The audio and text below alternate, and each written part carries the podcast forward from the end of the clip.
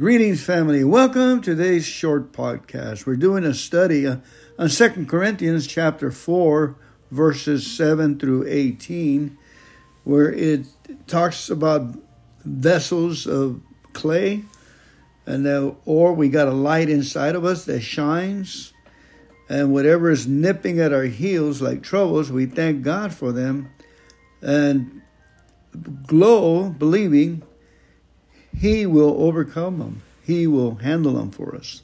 Thank Him. Whatever it is, we can handle it through Christ Jesus.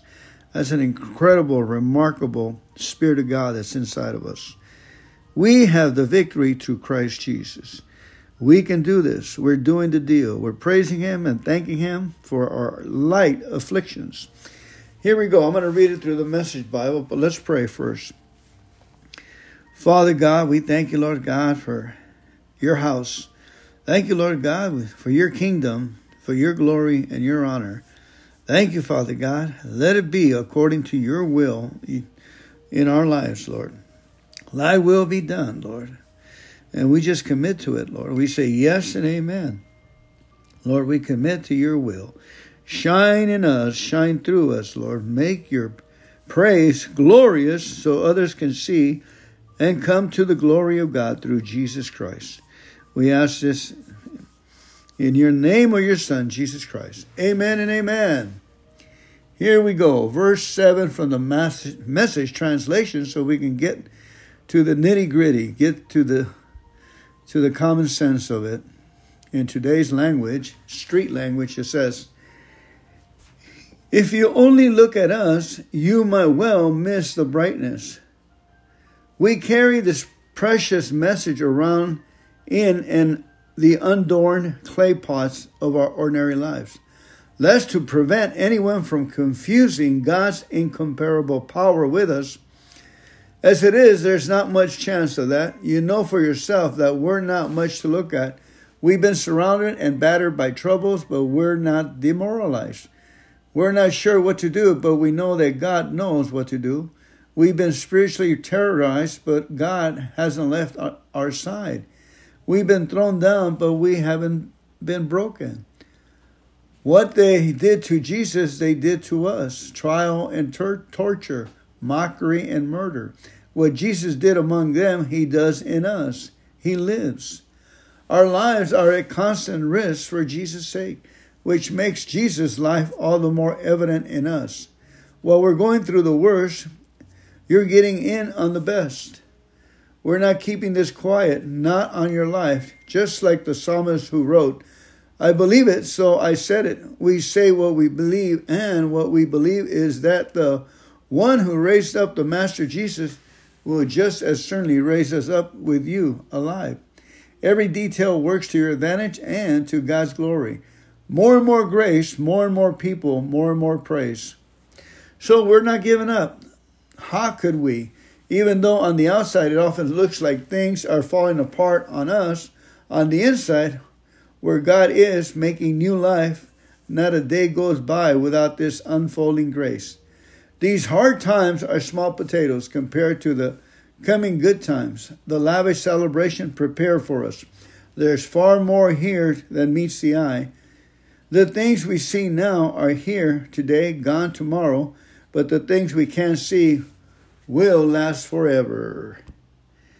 Amen. Let's go ahead and read it in the Passion Translation now. We are like common clay jars that carry this glorious treasure within, so that this immeasurable power will be seen as God's, not ours. Though we experience every kind of pressure, we're not crushed. At times we don't know what to do, but quitting is not an option. We are persecuted by others, but God has not forsaken us. We may be knocked down, but not out. We continually share in the death of Jesus in our own bodies, so that the resurrection life of Jesus will be revealed through our humanity. We consider living to means that we are constantly being handed over to death for Jesus' sake, so that the life of Jesus will be revealed through our humanity. So then, death is at work in us, but it releases life in you. We have the same spirit of faith that is described in the scriptures when it says, First I believed, then I spoke in faith. So we also first believe, then speak in faith.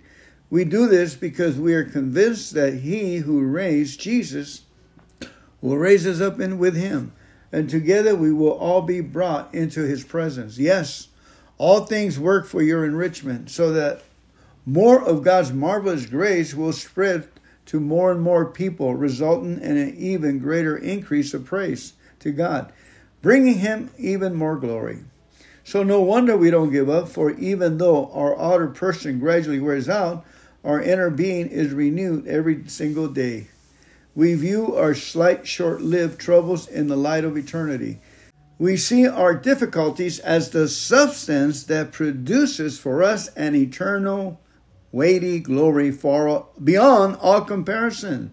Because we don't focus our attention on what is seen but on what is unseen. For what is seen is temporary but the unseen realm is eternal. Amen. Did you catch that?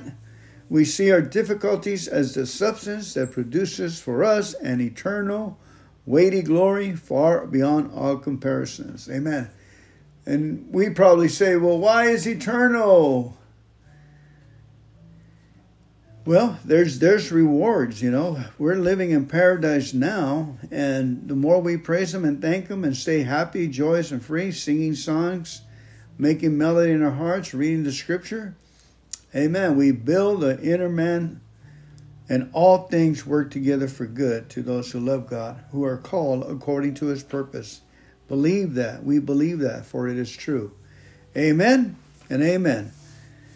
Give them heaven family. Thank you for coming on today's fast seven minute podcast.